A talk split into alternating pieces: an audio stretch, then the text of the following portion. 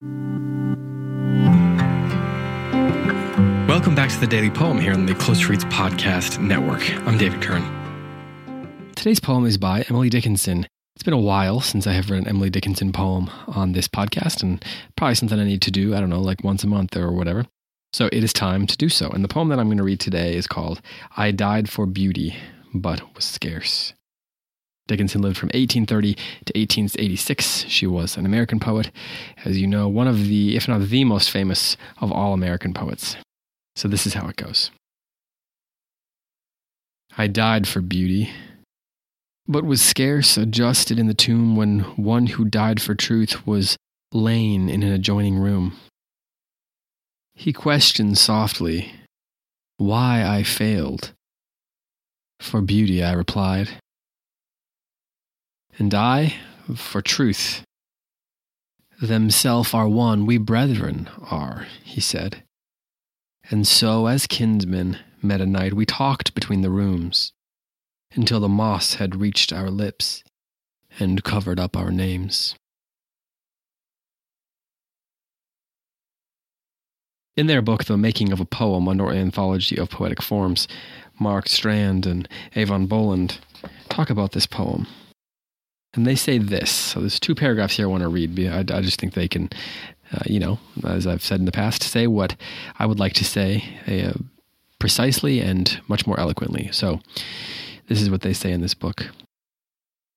Dickinson was a superb technician, original, volatile, and explosive in her arrangements of language and image. But perhaps her most distinguishing strength is the perfect timing of the quatrains she used. These four line charges carried the force of her vision. They were perfectly and intuitively spaced, achieving maximum drama between stanza and stanza. I Died for Beauty, but was scarce, is a case in point. The big, colorful argument she is making, a poignant update on Keats's claim for the relation between the two, is achieved in terms of three taut stanzas. The drama unfolds as a suppressed narrative. Who are these two people, this man and woman who have lost their opportunities and become siblings, and not lovers in death? This is a case in which the hidden story is superbly counterpointed by these powerful heraldic stanzas. The questions are also maintained by the quick fire music and dramatic closure of each stanza. You can see what they're talking about in um, in the first line, even in the way that she shapes her lines she's famous for the dashes that show up in her poems and they confuse a lot of people. I think really the key is to slow down, to read it a couple times, to listen to um, the music, uh, to, to read it a couple times in different ways until you kind of settle into what she's doing. Um, I always have to do that before I read a, a Dickinson poem. I read it out loud a couple of times before I get on, you know, on the mic here and, and record even though I have an editor, Logan, shout out to Logan, who can clean up my mistakes, I try to, to, to read it ahead of time because of the way her lines work. So, for example, you know, her titles throw you off a little bit. I Died for Beauty, dash, but was scarce is one of those titles that almost keeps you from diving into the flow of the poem when you actually do get into the poem itself.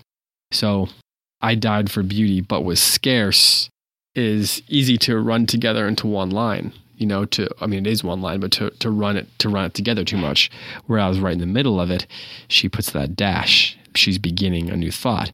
So it forces you to to to focus on this idea i died for beauty right off the bat.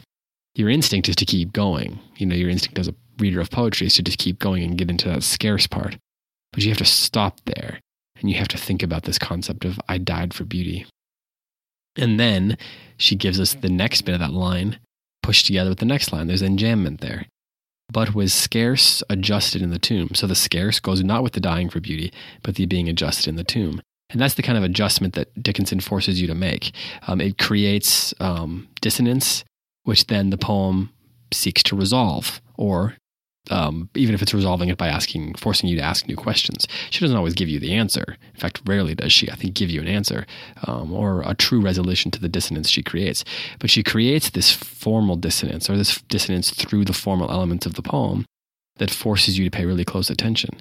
Uh, and it's very skilled in how she does it. It's quite simple um, in a sense, but it's also very complicated. It seems simple, um, but I, you know, maybe go try try it, see see if you can pull it off the way she does.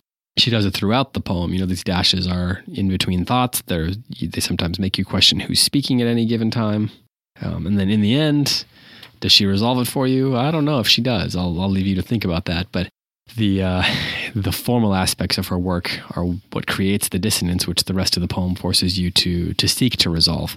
I think a lot of the times she's she's asking us to ask questions, to to ruminate with her. She's asking us to just sort of settle in and be with the poem for a while, and the form forces that upon you. You cannot, you know, rush in and out of an Emily Dickinson poem. So here is one more time I Died for Beauty but Was Scarce by Emily Dickinson. I died for beauty, but was scarce adjusted in the tomb when one who died for truth was lain in an adjoining room. He questioned softly why I failed. For beauty, I replied. And I for truth. Themself are one, we brethren are, he said. And so, as kinsmen met a night, we talked between the rooms until the moss had reached our lips and covered up our names. This has been the Daily Poem. Thanks so much for listening. We'll be back tomorrow with another poem for you.